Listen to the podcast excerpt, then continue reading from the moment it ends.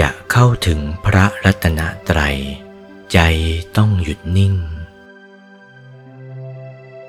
การที่จะเข้าถึงพระรัตนตรัยที่ถูกแท้นั้น ต้องเอาใจของตน จรดลงที่ศูนย์กลางของธรรมที่ทำให้เป็นกายมนุษย์ เป็นดวงใสบริสุทธิ์ เท่าเท่าฟองไข่แดงของไก่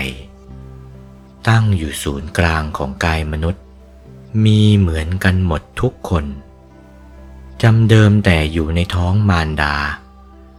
ใจของกุมารกุมารีจรดจี้หยุดนิ่งอยู่ตรงศูนย์กลางของดวงธรรมนั้นทุกคน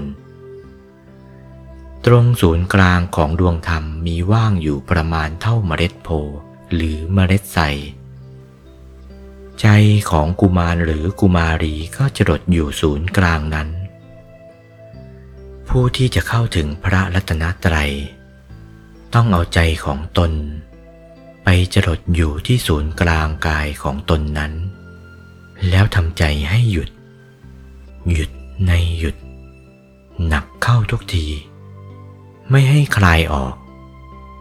ทำไปจนใจไม่คลายออก ใจนั้นหยุดในหยุดหนักเข้าไปทุกที นี้เป็นทางของพระพุทธเจ้าพระอรหันต์ไม่ใช่ทางไปของปุถุชน ทางไปของปุถุชนไม่หยุด ออกนอกจากหยุด นอกจากทางไปของพระพุทธเจ้าพระอรหันต์หยุดเสมอ จึงได้เจอเจอพระพุทธเจ้าพระอรหันต์ยากนัก ขอผู้จงรักภักดีต่อตนของตนที่แท้แล้ว จงตั้งใจแน่แน่ว ให้ถูกทางไปของพระพุทธเจ้าพระอรหันต์เถิดประเสริฐนัก พระพุทธเจ้าพระอรหันต์ในอดีต อนาคต ปัจจุบัน ไปทางเดียวเหมือนกันทั้งหมด เพราะฉะนั้น พวกเราที่จะเข้าถึงพระรัตนตรัย จึงต้องทำใจให้หยุดให้นิ่ง ให้ตรงต่อทางไปของพระพุทธเจ้าพระอรหันต์จึงจะถูกหลักฐานในพุทธศาสนา ทั้งถูกตำราของสัตว์ผู้ไปเกิดมาเกิดด้วย สัตว์ผู้ไปเกิดมาเกิดเข้าสิบไม่ถูกก็ไม่ตกศูนย์ เมื่อไม่ตกศูนย์ก็ไปเกิดมาเกิดไม่ได้ ธรรมดาของเกิดแลตาย ต้องมีสิบศูนย์เป็นเครื่องหมายเหมือนกันทั้งหมด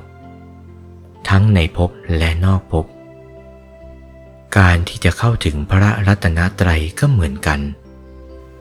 ต้องเข้าสิบศูนย์เป็นชั้นๆไป จึงจะเข้าถึงพระรัตนตรัยได้ โอวาทพระมงคลเทพมุนี หลวงปู่วัดปากน้ำภาษีเจริญ จากพระธรรมเทศนาเรื่อง รัตนัตยะคมณะปนามคาถา วันที่ 6 มีนาคม พุทธศักราช 2492